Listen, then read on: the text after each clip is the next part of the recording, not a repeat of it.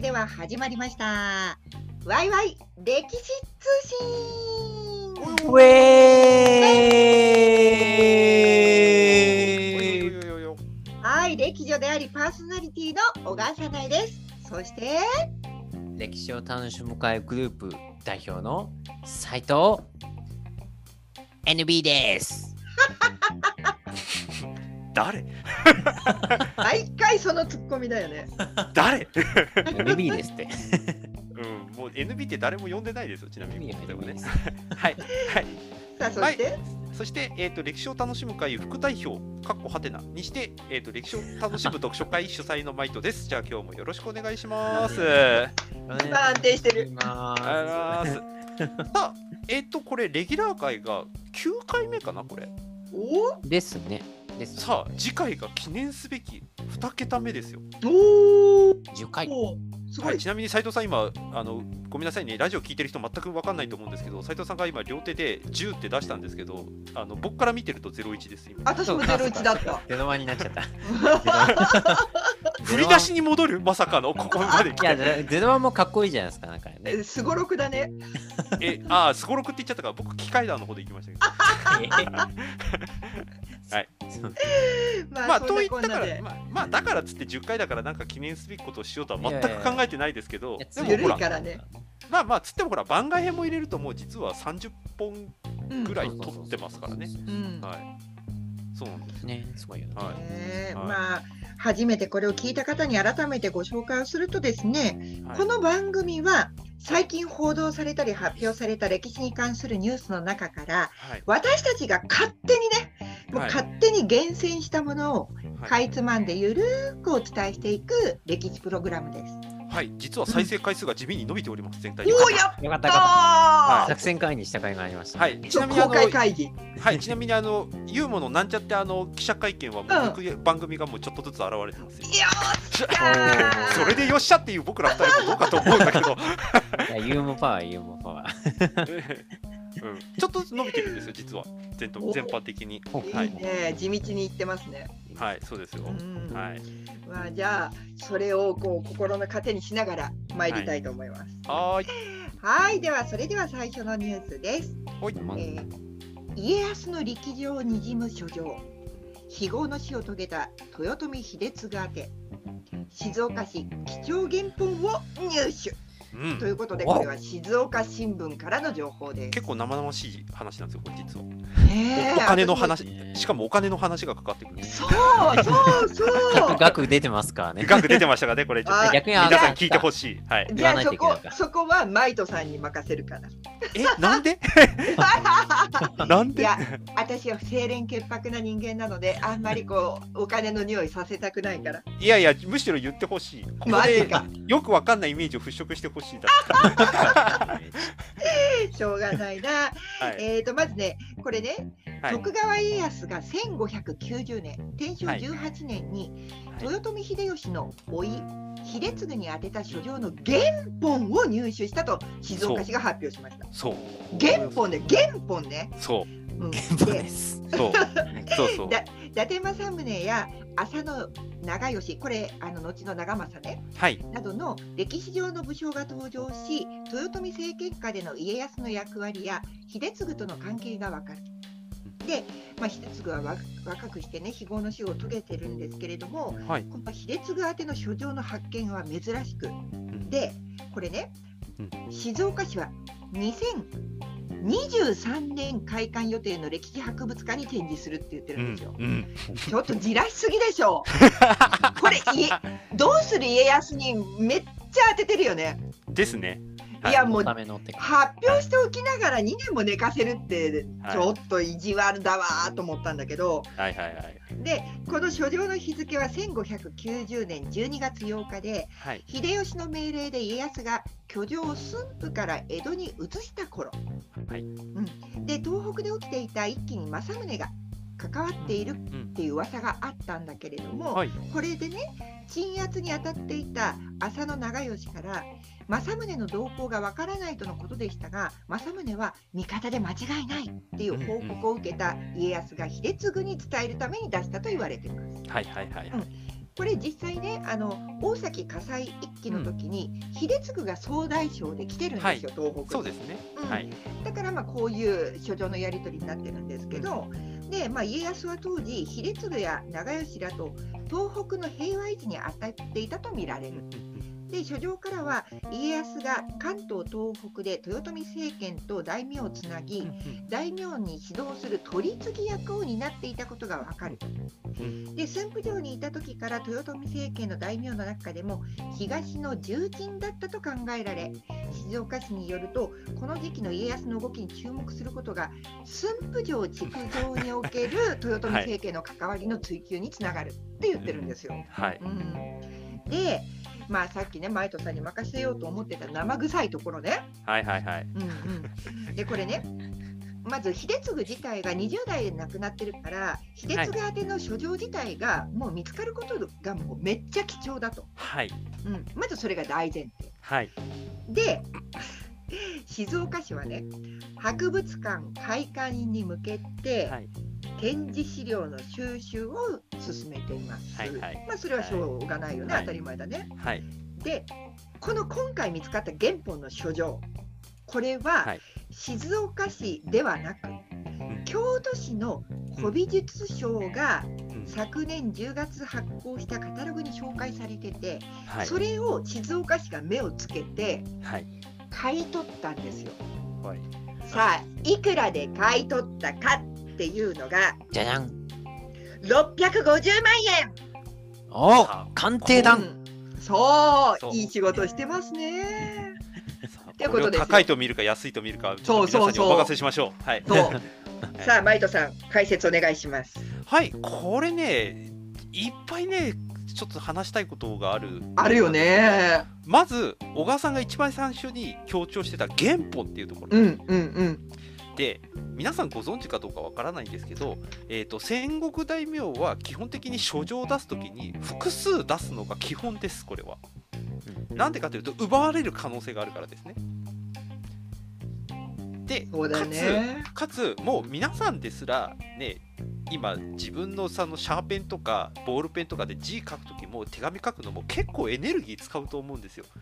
それを戦国大名いくら超人的とはいえ書くようには当然限度があるんであのなかなかその原本かつ直筆っていう場合はもう本当にレアな場合が多い。いや本当有筆が書いてるのがほとんどだよね。ほとんどです。はい、うん。そうですそうですそうです。うん。あの字下手くそな人もいるんで 確かに。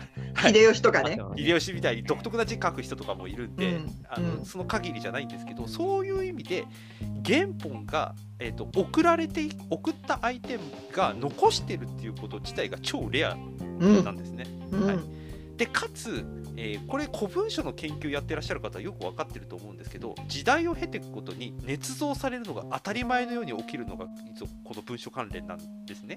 うんその自分の家がすごく名誉な家だっていうことを証明したいがためにうんちょっと自分盛るよね。盛ったりうん切り取ってあの都合の悪いとこ切り取って出したりとかっていうことはうん割としょっちゅうあることなので文章改ざんだらけだよね。そうですうん。そうなんですということがあるのでこの原本っていうのは貴重っていうのがまずその1、うんうんでその2がさっき言ってた通りうん秀次が実は20代の頃にうん出してたっていうこと自体がすごく貴重っていうのはうんまさにこの通りで、うんましてや秀次がちゃんとこういう仕事してたよっていうのが見つかるのも実は貴重なんですね。うん。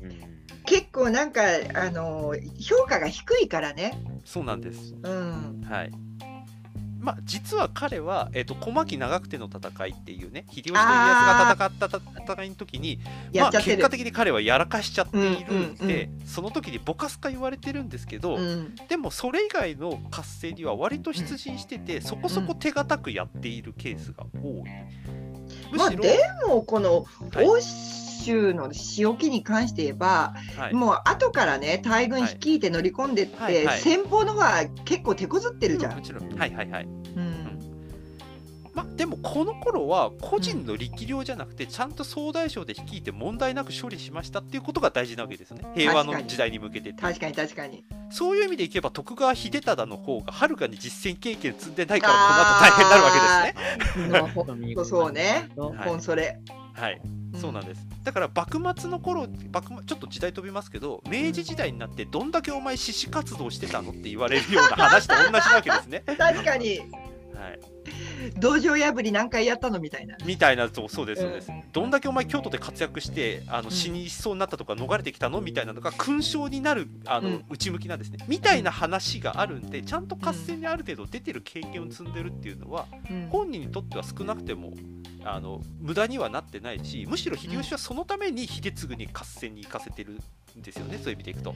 でもさこの欧州に関して言えばはい浅野と蒲生が頑張ったからだよ。もちろんもちろんもちろんそうですよ。うん。もちろんそうですよ、うん、うん。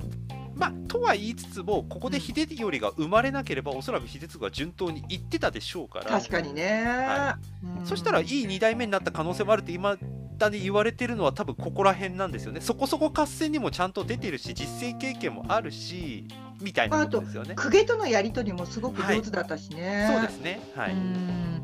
っていうところのが貴重でで3つ目がさっき言った、あの買い取りましたってやつですね。ね。いやー。650万。うん。650万。まあまあうん。これ高いか安いかさっき言った通り皆さんに本当にお任せしますという、うんでもこういうの割とありますんで、ね。はい。え。うん。はい、ちなみにこれあのーしんこの話の後でえっ、とですね、てこの駿府城をテーマにしたシンポジウムであの柴さんっていう東東洋大の講師が方が解説したって話ありましたけど、この方の書いてる織田信長はめちゃめちゃいい本です。えー。はい、そうなんだ。はい、第一印これは象ですよね、今はね。え今すごく大注目ですねえ。ーあのなんていうかねトゲがないいい意味でトゲがなくてすごくフラットに信長を見ているっていうことがあるんです。うんまあ、あんまいい言い方したくないんですけど信長研究って基本的に前の学者さんこんなこと言ってるけどこいつはこういう意味で不足だからダメって言って潰しながらうん信長を作り上げてきたやっぱり日本文化歴史学のけあの経緯があるんでうんそうじゃなくてん実態こうだったよと。今分かってることはここでこれはフラットに信用できるよみたいな目線で信長全体を語るのがすごく求められている状態の中でこの柴さんの書いてる本は多分それを満たしてる本でした、僕も読ん。ださすが読書家。という意味でこの方が解説してたって言ってなるほどっていうふうに思った感じですね。ちなみにこれあの披露はされるみたいですよ今年の9月から10月にね。あ書状自体は。そうなんだ。はいあ、じゃあ23年よりも先に見れるんだ。見ようともあの見られるのはさ先行して見られるみたいです。だから多分歴史博物館の多分目玉になるんじゃないですかこれ。なるよね、はい静岡ウハウハだよね。鎌倉殿もだし、家康もだし。そう実は来年再来年と実はうん静岡が一応大フィーバーだよ。大フィにーバーですなってねになっているという、はい、今年だってもう関係ありますからね、あれあまあもちろん確かに。もちろんそうですよ。うーん。いやー、ちょっといいね。歴史が話題になる土地。今、はい静岡が暑い。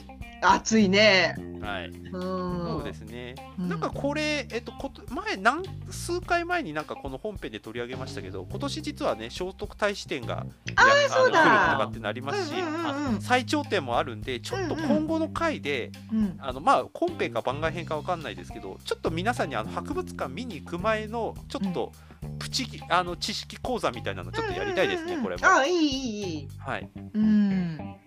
こういう話でちょっとね実は僕らが教科書で読むため読む時の歴史ってこういう経緯で実はねうんあのぶなんていうかな教科書のところにさらって載ってるあの文章が実はこういう経緯で伝わってるんだよっていうのがちょっと皆さんに伝わるといいなって思いますね。うんうんうんそうだね。背景がね、面白い点は伝われば、はい。そうですね。ね。はい。まあじゃあそれも期待しつつ次のニュースいきますよ。はい。はい。えー、武将の美意識を感じて松井家の武器と武具伝50点をウェブ公開。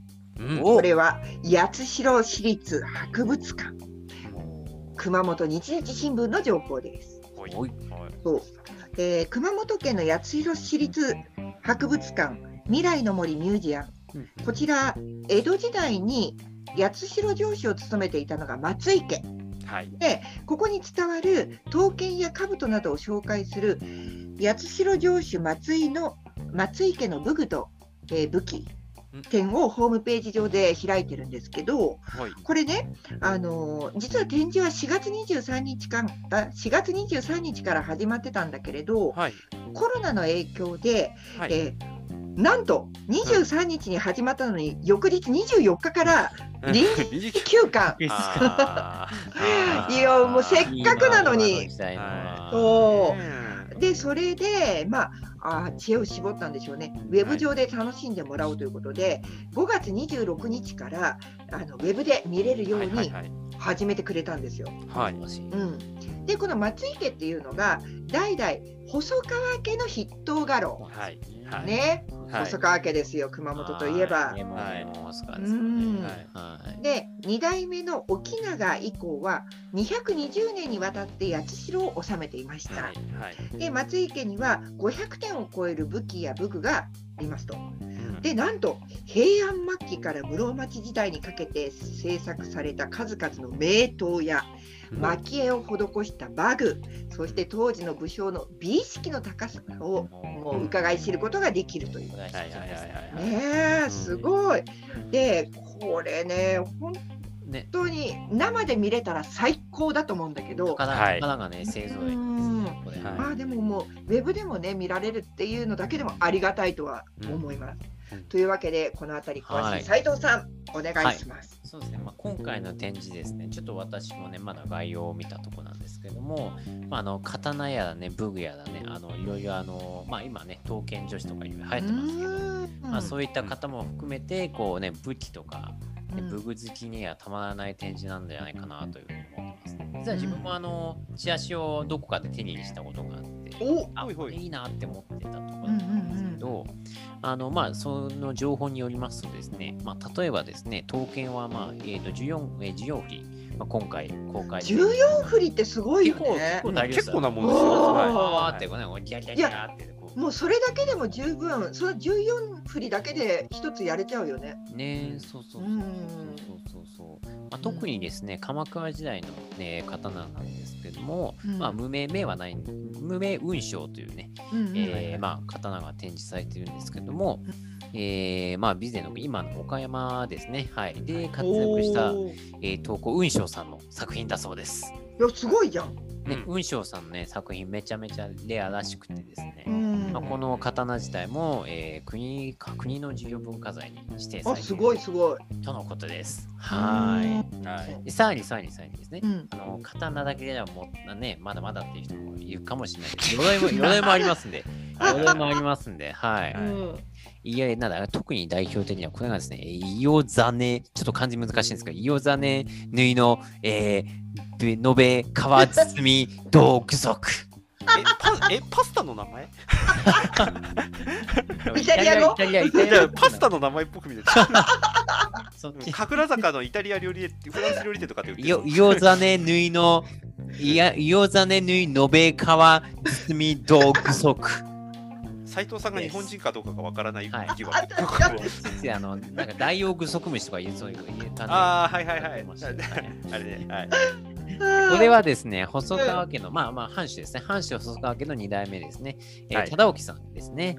はい。感謝の旦那。そうそうそう、茶人茶人ね、茶う人。ん。はい。が好んだデザインなんですけども、まあ、表面がですね、シワ加工という、まあ、加うん工を施されておりまして、お渋い。ではい。で、黒しぼ、黒しぼ皮という、まあ、皮ですね。うんを使えるあえてこうなんかなんかメタリックなこう黒ピカピカって黒光りせずにあこう正宗っぽくくないんだ。そう。そうマットなマットな感じの、うはいん。ブラック感を出しているような。おお。どんな感じのブラック感ってどんな色なんだろうマット調のねマット調のそうそう、はいマッはいト調の。マット調ってあのあの芸能人のマットを思っちゃった。あそっち？そしたらめっちゃ化粧してるじゃんみたいな。もうもうもうちょっとここの会話するよりもホームページ見てで終わっちゃうじゃないですかあ確かに。確かに。ででさらにさらにですねこれね特徴的なのがですね、うさぎの耳他にもあるんですけどうさぎの耳、うん。はいはい。ここのやつもうさぎの耳をですね模した飾りがついたですね、兜がありましてはいはい。面白い。これはですねうん、銀箔押し、えー、尖り、えー重なり兜というんですけども、うんうんこううさぎっぽいこう、ね、金属の耳がついてるんで、うんえーまあ、ちょっと可愛いようなあのシュールな感じのような兜なんですけども、これはですね、あの松井家のね、えー初代の安行さんがですね、うえー戦地で、まあ、活躍しましたと。うんなんで褒美を飛ばすぞって言って、豊臣秀吉から贈られたものだ。すごいじゃん、秀吉から直々に。松井さんやばいっすよ。あのま、松井で有名なのは秀やばいんだ。秀樹だけじゃないってことなんですよ。そっち？ゴジラじゃない。なるほど。これでも戦国時代マニアからするとちょっと松井家は熱いですよ、いや、熱い松井。マジか。はい。むちゃ熱いですよこの人。そうなの？超有能ですからねちなみに。えー、はい。そもそも源氏のつながりですしね説ははいはい。そう。はい。ねはい。で実は細川家とえっ、とね、家臣になる前はほぼ同僚に近いポジションだったはずです、うんうん、そうそうそう。角物足利足利要は室町幕府につうんうんうん使えるうん、あの家臣だったんですよ。要は細川家と並ぶ家臣だったんですけど、そうなんだ。はい、でその後ねあの細川藤孝の家臣になるっていう道を選ぶんですけど、まあ、超有能ですこの人。マジか、フィクサーだね。あえっ、とですねなんていうかなもうほとんど同格に近いポジションだったっぽいですね、えだからできる人だったんですめちゃくちゃ。ななんで、おいおい、細川っていうような感じだった方がいいですね。はい。マジか。はいああの細川藤孝の戦いに大体出てきますからこの人。ー。え松井康之は。はい。ー、えじゃあ松井さんがいなかったら藤高じゃないやこれ忠興、はい。あのもう当主でいられなかったかもしれない？うん、というのもあるしそもそもこの人独立大名扱いなんですよ。ほ半分ぐらい。豊臣すごいじゃん。はい。うんうん。で秀吉から確かね18万石だったかな、別個すで与えるって言われたんだけど断ってるんですよこの人。えー、金継みたいだね。あだからえっ、とねうん。確かね名家老の一人ですよ戦国時代の。うーん。確かだからうん。島左近とか直江兼続とかみたいに家臣この大名にこの家老ありみたいな人のポジショニングです。松超かっこいい。はい超かっこいいですよ。うんでしかもこの人かさらにかっこいいのがこの人ですね、関ヶ原の戦いで、ん。ほぼ九州に西軍しかいなかった時に真っ先に攻められたの。実はこの松井の家なんですよ。松井だけ残ってたんで。はい、でここを救援するために黒田官兵衛が立ち上がって、あのと戦ったりする、はいはいはいはい。だから黒田官兵衛の唯一の東軍、えっと九州における東軍の同盟者に近いポジションだったんですよ。ただ官兵衛の真意がわからないからね。そうなんですよね。うーん。ただねそれだけね、あのここにいても唯一頑張れる人だったんです。おおさすが。さらにさらにこの人はネタに事欠かなくて、うん。この人がうん。あの誰にも拾ってもらえなくてうん。あの拾った人がいるんです。拾ったって言い方するんですけど。はい。うん。はい。わかります？全然わかんない。宮本武蔵。ええあなるほど。だから宮本武蔵が熊本城にいや移って最初ほら加藤清正だったけども最終的に移りますけどその細川忠俊の家老としてえっと宮本武蔵雇いましょうよって抜擢したのがこの松井家ですからね松井さんありがとうだねそうなんです二刀流ね、二刀流はね。最近の説だと、うんあの無二歳ってあの宮本武蔵のおあはいはい父さん、お父さんがそもそも松井家に仕えてたっていう話もあります。そうなんだ浮田じゃないらしい。そうなんだはい。だからめっちゃ言ういろんな人のターニングポイントに関わってる人なんですこの人。松井さん。だから残ってるんですよ逆を言うと。えー、ちょっと今度松井さんを知り知る会をやりたい。松 松井さん語る会。はい。ちなみにあの松井さんこのまま大名として存続して、えっ、と明治維新までちゃんと行っていて、確かね、あのちゃんとあれもらってるんですよ。男爵かなんかもらってるんですよこの人。あ男爵ってことはそれなりの価格があったんだね。はい、独立大名と同じくらいの多分あれですね。独立大名でも1万石クラスだと子爵じゃない、はいはいはいはい。うん、男爵だったらそれなりの価格があったってことだね。そうですね。あ、うんそうですね。今見たらあの男爵になってますね。うーん。これね超有あれなんですよ。超有名にし有名っていうかあの超有能な家老だったんですよ。細川家にとっての。あ、八代行きたい。そっち？うん、行きたい。はい。うーんそうまあ今ホームページでちょっと我慢するとして、この松井さんね、あんまりね作品の題材には出てこないんだけれども、うんうん細川藤孝忠興の話の小説とか読むと必ず出てきます、松井さん。おお。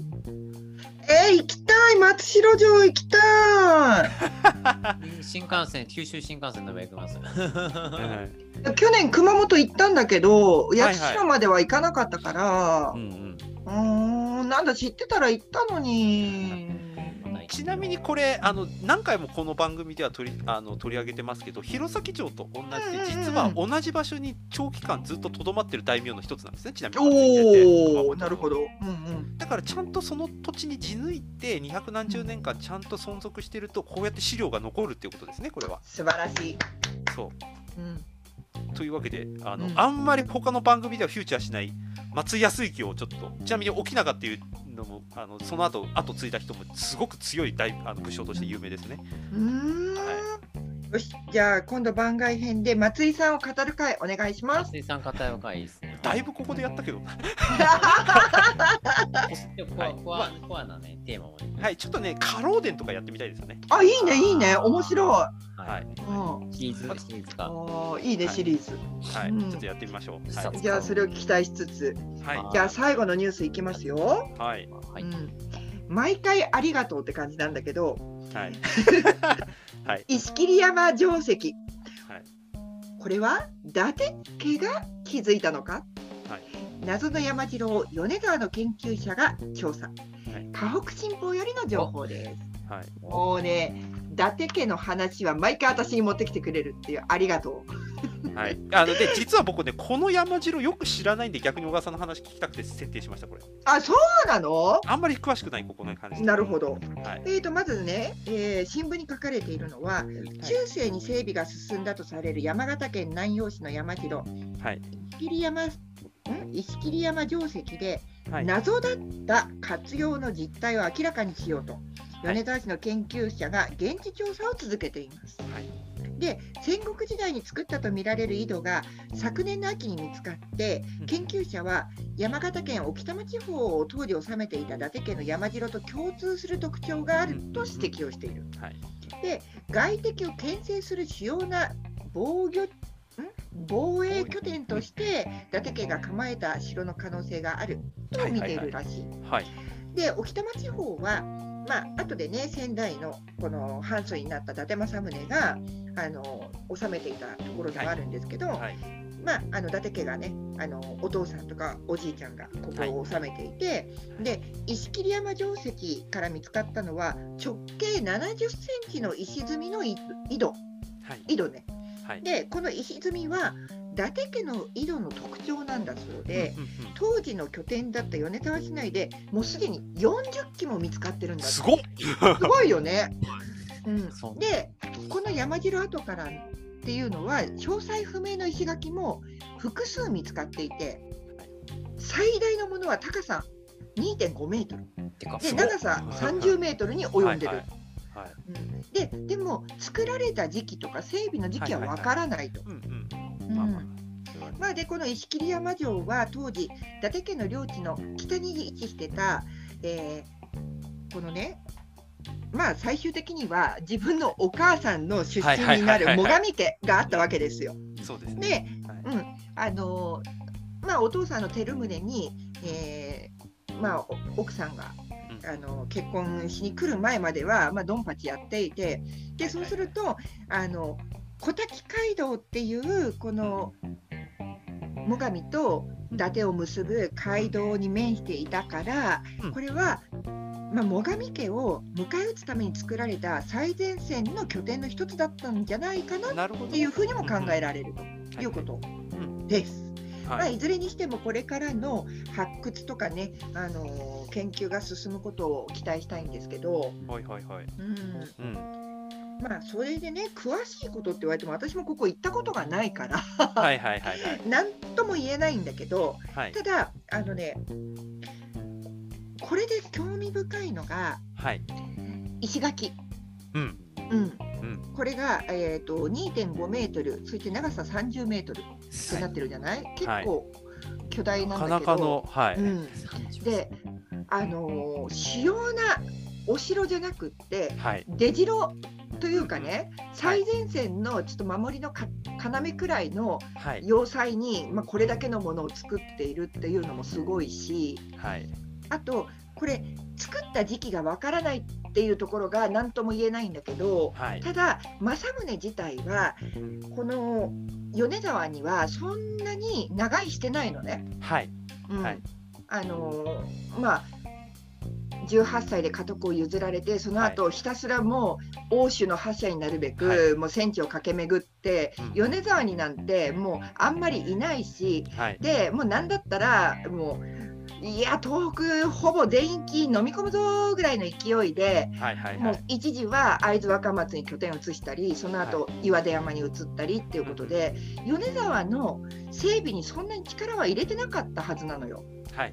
だってお母さんが最上から嫁いできてる時点でそこは一応表面上は和睦してるというか同盟してるという体になってるから、はい。最上に対してそこまでね牽制するものを政宗が一生懸命作る理由がないと。はい。うん、そうなると政宗より前の時代ってことになるとはい。その時代に東北で石垣ですかっていう。ううん。んうん。確かにうんうん、うん。だって、あのー岐阜城だってさ、はい。あの石垣は信長が作ったって思われてたのが、最近になって動産時代からあったんじゃないかっていう感じになってるけど、はい。まあそれでもすごいよねっていうそんな古い時代に石垣っていう。うんで東北は中央からかなり離れていて、はい。その石垣文化っていうのが伝播するのは時差があったと思うの。はい。にもかかわらずそんなに政宗の前からあったとしたら結構すごいんじゃねっていう。うん。うん。だこれがいつの時期なのかっていうのがすんごい気になる。なるほど確かに。うん、は確かに難しいというかここれでもね電波の可能性ね、ゼロではないんですよね実は、うんうんなんでかっていうとこの当時伊達家ってそのお父さんあおじいさんか春宗さらに前の種宗種は宗もう大騒ぎだったね。はいそうですね、うん。ここら辺はあの足利将軍から一時もらってるぐらいぐらような中央政権とのつながりがあるんですよね、はいはい実は向井治君にもらったね。そうそうそうそうそう。はい。そう。でその代わりにあの殺金を渡してねっていうのをやってたところなので、まあ全くつながりがないこともないっていうことと、うんもう一つ引っかかってるのがこのうん種宗春宗時代の時に、うん。あのあれなんですよね。越後乗っ取ろうとしてるんですよね。ここね。あそうそう上杉ね。上杉、うん。あ上杉っていうか、まあ、長岡正確に言うと、上杉長尾ラインをうん乗っ取ろうとしてるんですよね、種宗がね。うんうんうんでなんで乗っ取ろうかっていうと港欲しかったからって言われていて、うん。うん。っていうことは意外とその湘南北に行けば庄内があるし、うん。南に行けば越後っていうことを考えると、意識は相当高かったんじゃないかなっていう気配はあるんですよね。いや種宗は本当にねあのーまあよく言えば意識高い系なんだけど、はい、悪く言えばもう俺様が全部欲しいっていうわがままなやつなん。です。そうなんです。うんいやジャイアニズムなんじゃないそう本当本当。はい、うん。そうそりゃ息子にだって怒られるわっていう。はい。ちなみにね、息子に怒られた時のエピソードとかもむっちゃ笑いますよね。もうちょっとで、あの、う越後の上杉との多分、あれかな自分の息子を確か養子にするだったかなあの時は、がもうちょっとで決まりそうですごい有頂天になって鷹狩りやった、その帰りに息子によって拉致られるっていうやつ、そうそうそうそうそうそうそう。だってね、あの本当にこのおじひいおじいちゃんだよね、政宗からしたら。はいこいつのせいでもう政宗ほ本当大変だったんだから。はいそうですね。あの近隣の大名とひたすら婚姻関係とかね、はい、養子縁組とかや,、はい。やりまくるから、はい。周り全部親戚なのよ。そうですね。そう、それを打ち負かしていく政宗はもうめっちゃくちゃ絡んだ毛糸とかをねうん解きほぐしながらやっつけていくっていうすんごい大変だったの。はいもうひいじいちゃんのバカ野郎だよ。うん、でお母さんはすごくあるんだけども実はこれね、織田信長も武田信玄も上杉謙信も全く同じなんですよね実を言うとまあ確かにね。信長に至っては家老の家ですからね。本家ですらないですからね、それが本家乗っ取ろうと思ってうん。頑張るんだけど、その、うん。なんで信長が頑張んなきゃいけなかったからっていうとお父さんの信秀がうん。一代にして美のほとんど乗っ取るぐらいの勢いで頑張ったのに、うん。晩年にうん。あの斎藤道さんに負けて全部なくすっていう、うん。一代でプラスにしたものを自分一人で全全部なくすしかもなくして本家のをほったらかしにしてたことが、うんああの災いして。信長にとってプレプレッシャーになるっていうこと、うんうんそのプレッシャーを跳ねのけるのに信長は6年以上かけてますからね、うんしかもね、うんうん武田信玄だってそうですよ。だってお父さんの信虎が信濃に頑張って兵出したら連合軍に負けて逃げ延びてやべえこのままだと甲斐の国攻めてくるからとりあえず諏訪家と縁組結ぼうって言って妹を嫁がせて、うん。ね、進出しなきゃいけない信濃への入り口を自ら閉じちゃったかうんら、うんうん。信玄の一番最初の進出は妹の実家攻めるにしなきゃいけなかったんですだから。結構ねあのうん。英雄のお父さん話もちょっと今度やりたいですね。あいいねあのみ基本的にみんなね、うんあのやんちゃでやらかしてる人ばっかりなんですよ。お父さんも信秀もそうだし。いやでもね照宗はめっちゃそうですよいいよ。あの例外は照宗です。うんあのこの人は逆にその、あのなんていうかな絡まった糸をうんほぎとぐすために自分が引くって選択をしたっていう人なので、彼は賢い賢いそうそれは逆にある。それ以外のお父さんは結構やんちゃです。ちなみにあの上杉謙信のお父さんもやんちゃでした。なあまあでもその照宗が今こんばんはやってるからね。そうですよ。うんそうですよ。うんはい。いごめんなさいね。わあのわかんわかんない人はあの大河ドラマのやつはいてください。定番のね、定番の顔がね。うんはい。そうです。うんでもこれね、お父さん列伝は意外とね、すごい重要なんですよ、実は戦国時代語るには。ちょっとどうする？松井さんを語る回とあと家老を語る回とお父さんを語る回って言ったらもうシリーズ大変だよ。すごいっすあでも番外編1回で一応1回ずつで全部終えますよ。その後なんかこういうのやりたいってなったら、うんあの補佐役列伝とかやればいいわけなん あと故障列伝とか。故障列伝そうそうそうは全部できます。確かに。い。は いうん。うんここら辺はね、あのすごく現代にもつつながるようなことってやっぱりたくさんあるんで、うんこれね、仕組み作りからちょっとちゃんと説明したいですね、これは。うんうんうんうん。将軍を語る回とかもできます。おおいいねいいね。実験を語る回出てきますよ。うわあもう何後継者後継後継学を語るとかの話なんですか？ああ、象形についてみたいな。承継についてはいはいはいはいそっからつながいいねり。いはい、あの斉藤さんなんか一言みたいに言ってますけど南北朝時代も対象ですからねちなみにや、もちろんもちろんもちろんもちろん。は はいい。わかんない。確かにあと鎌倉時代の将軍を語るってなるとかなり面白くなさそうだね。